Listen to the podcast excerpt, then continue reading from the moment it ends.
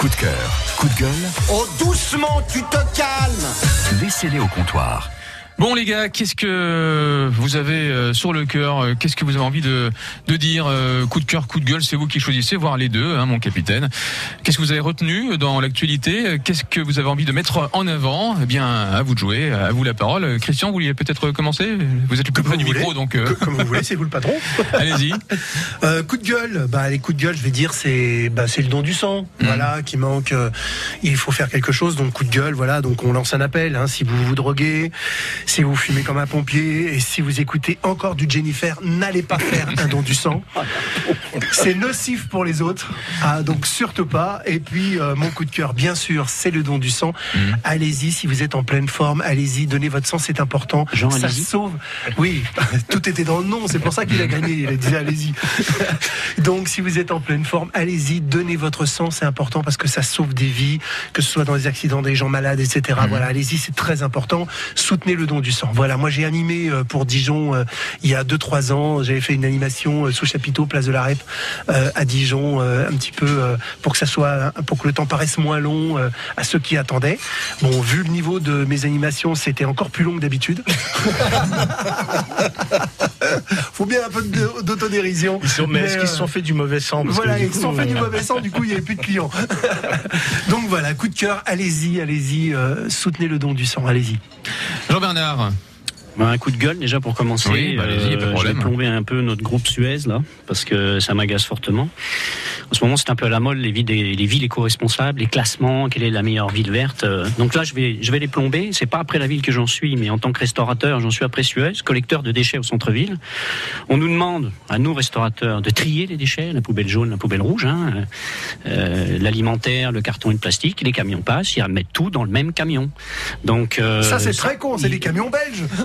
non mais une fois, euh, une fois sur deux, deux fois sur trois, quatre fois sur, enfin voilà. Donc euh, ça suffit. Je dire, à un moment donné, euh, ils ont toutes les bonnes excuses. Je les ai eu au téléphone avant-hier. Oui, c'est la faute des gilets jaunes. Je vois pas ce qu'ils ont à voir là-dedans. Ça fait trois ans que je suis sûr. Non, Ah mais parce que comme il y a des manifestations, il faut rien qui traîne sur dans la ville. Les poubelles là, jaunes, gilets jaunes. Je m'énerve. Ça fait trois ans que je suis là. Les gilets jaunes, ils sont pas là depuis trois ans. Ils ah ont bah, rien à c'est voir là-dedans. Donc il y a une fumisterie dans l'histoire. Les- autorités sont, au- courant maintenant, mais je pense que la ville, en plus, n'y est pour rien parce qu'elle peut pas être derrière chaque camion.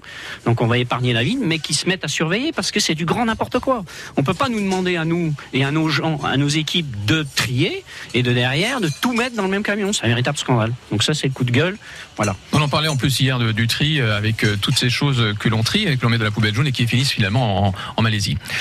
Euh, qui est devenu euh, le dépotoir, le dépotoir Oui. du monde. Voilà. Et puis un coup de cœur Alors, un peut-être. coup de cœur euh, sur les commémorations du débarquement, un inter- sur un interview entre un vétéran survivant euh, qui se fait torpiller son bateau par un sous-marin allemand, et il y a discussion entre un historien du sous-marin allemand et ce monsieur, Mhm. et ils discutent ensemble, et à la fin, le le- le- l'historien du sous-marin allemand qui a torpillé le bateau s'excuse auprès du, Mhm. du vétéran, et l'histoire est sympa, on rigole, et, et- et le vétéran lui répond, ce qui est bien, c'est qu'en 45, euh, on t'a torpillé ton sous-marin.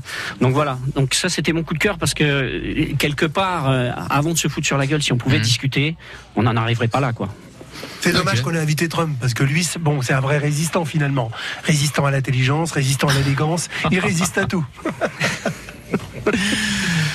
Franck Alimi, Alors, bah- coup de gueule, les deux? Moi, je les deux, ouais. Donc Mhm. euh, aujourd'hui, j'ai d'abord un coup de gueule, un coup de gueule contre euh, euh, l'ARS Bourgogne-Franche-Comté, l'agence régionale de santé, euh, mais qui sur les ordres de ben, qui viennent d'en haut, hein, de l'État, va aller réquisitionner une infirmière pour aller à- aux urgences à l'hôpital de Lons-le-Saunier Oui, la nuit. oui. pour alors qu'elle a deux gamins dont elle dont elle a la garde de ses gamins quoi dont il faut qu'elle et on va aller la chercher euh, parce que euh, on réquisitionne des gens euh, parce que à l'hôpital, ça devient insupportable de ne plus avoir de moyens et que euh, les médecins et tous les personnels soignants, infirmières et tous tous- tous les personnels sont à bout euh, de ce qu'on leur fait subir parce que euh, 95 services d'urgence ont fermé en France euh, de ces dernières années et que euh, contrairement euh, à toutes les annonces faites par euh, les différents gouvernements successifs et en particulier Macron premier qui euh, qui est en train d'accélérer la manœuvre, euh, il y a un écart énorme entre euh, les déclarations d'intention et les actes. Et euh, donc on devient, on est dans une société où aujourd'hui tous les services au public sont en train d'être désingués, désagrégés les uns après les autres, et euh, où euh, on en vient à réquisitionner des personnels soignants parce que euh, on n'arrive plus à faire tourner les urgences. C'est un véritable scandale d'État.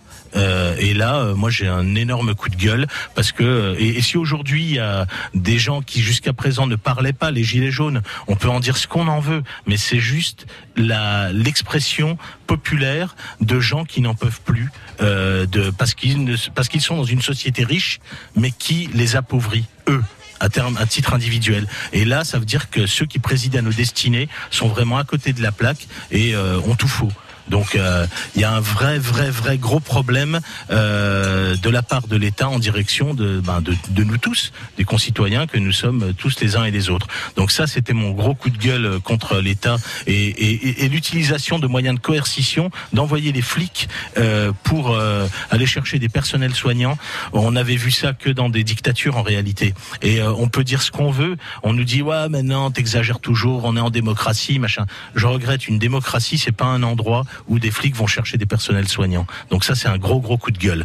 Et euh, j'ai un très joli coup de cœur euh, pour une, une association qui s'appelle l'UNAFAM, euh, qui s'occupe des, des, qui est l'Union nationale des amis et familles de personnes malades et ou handicapées psychiques, et qui va organiser, qui organise en ce moment là du 12 au 22 juin la, la sixième édition de Psycyclette, c'est-à-dire une randonnée cyclotouriste de 1500 km contre les idées reçues. Ils font un défi vraiment audacieux, c'est de traverser la France à vélo en faisant euh, participer des personnes vivant avec des troubles psychiques, des soignants, des bénévoles de l'UNAFAM et des cyclotouristes avertis. Et il va y avoir euh, une, euh, il y a plus de 150 psycyclistes qui vont à la rencontre des habitants de chaque ville traversée. Il y a déjà eu plusieurs éditions, hein, je crois. Oui, tout Ouais. à fait, ouais, ouais. Et donc ils vont arriver là le, le vendredi 14 juin euh, au parc de la Bouzaise à Beaune euh, à- vers 17 h Mhm. Et là, euh, ils seront accueillis par un concert de Daniel Fernandez et de Pierre-Olivier Fernandez, euh, entre autres, mais avec des animations. Et ça, c'est vraiment euh, un, un vrai coup de cœur parce que les gens avec lesquels euh, on est en contact pour justement organiser ce genre de choses sont des gens qui se complètement dévoués à leur à, ce- à cette cause, comme beaucoup de bénévoles dans, dans en France, hein, bien sûr. Et nous, on les appelle carrément des bénéloves. C'est-à-dire, c'est des gens qui qui ont le cœur sur la main et qui, pour pour leur cause, se donnent euh, corps et âme. Et c'est euh, assez formidable de pouvoir euh, travailler avec des gens comme ça. Donc, j'ai tendance à vous dire, allez, amis Beaunois, à 17 h sur le parking du, de- du parc de la Bouzaise le vendredi 14 juin prochain pour accueillir ces, ces cyclotouristes qui vont arriver. Et par ailleurs, une autre cause qui nous tient à cœur, c'est que le dimanche 16 euh, au Zénith aura lieu pendant toute la journée de 10h à 20h la braderie Solidaire. du solidaire Ouais. du Secours populaire et Très de la très bien Fnac. ça. ouais. Et donc euh, Avec le même Daniel Fernandez bah, qui, qui, est- qui a composé un Voilà. plateau extraordinaire avec euh, 16 groupes euh, Mm. de la région. Euh, et donc, euh, venez, c'est 1 euro l'entrée. Et après, vous pouvez faire des, à la fois deux BA, c'est-à-dire à la fois euh, des bonnes affaires et des bonnes actions. Merci beaucoup, Franck euh, Alimi. C'était l'humeur des bourrus.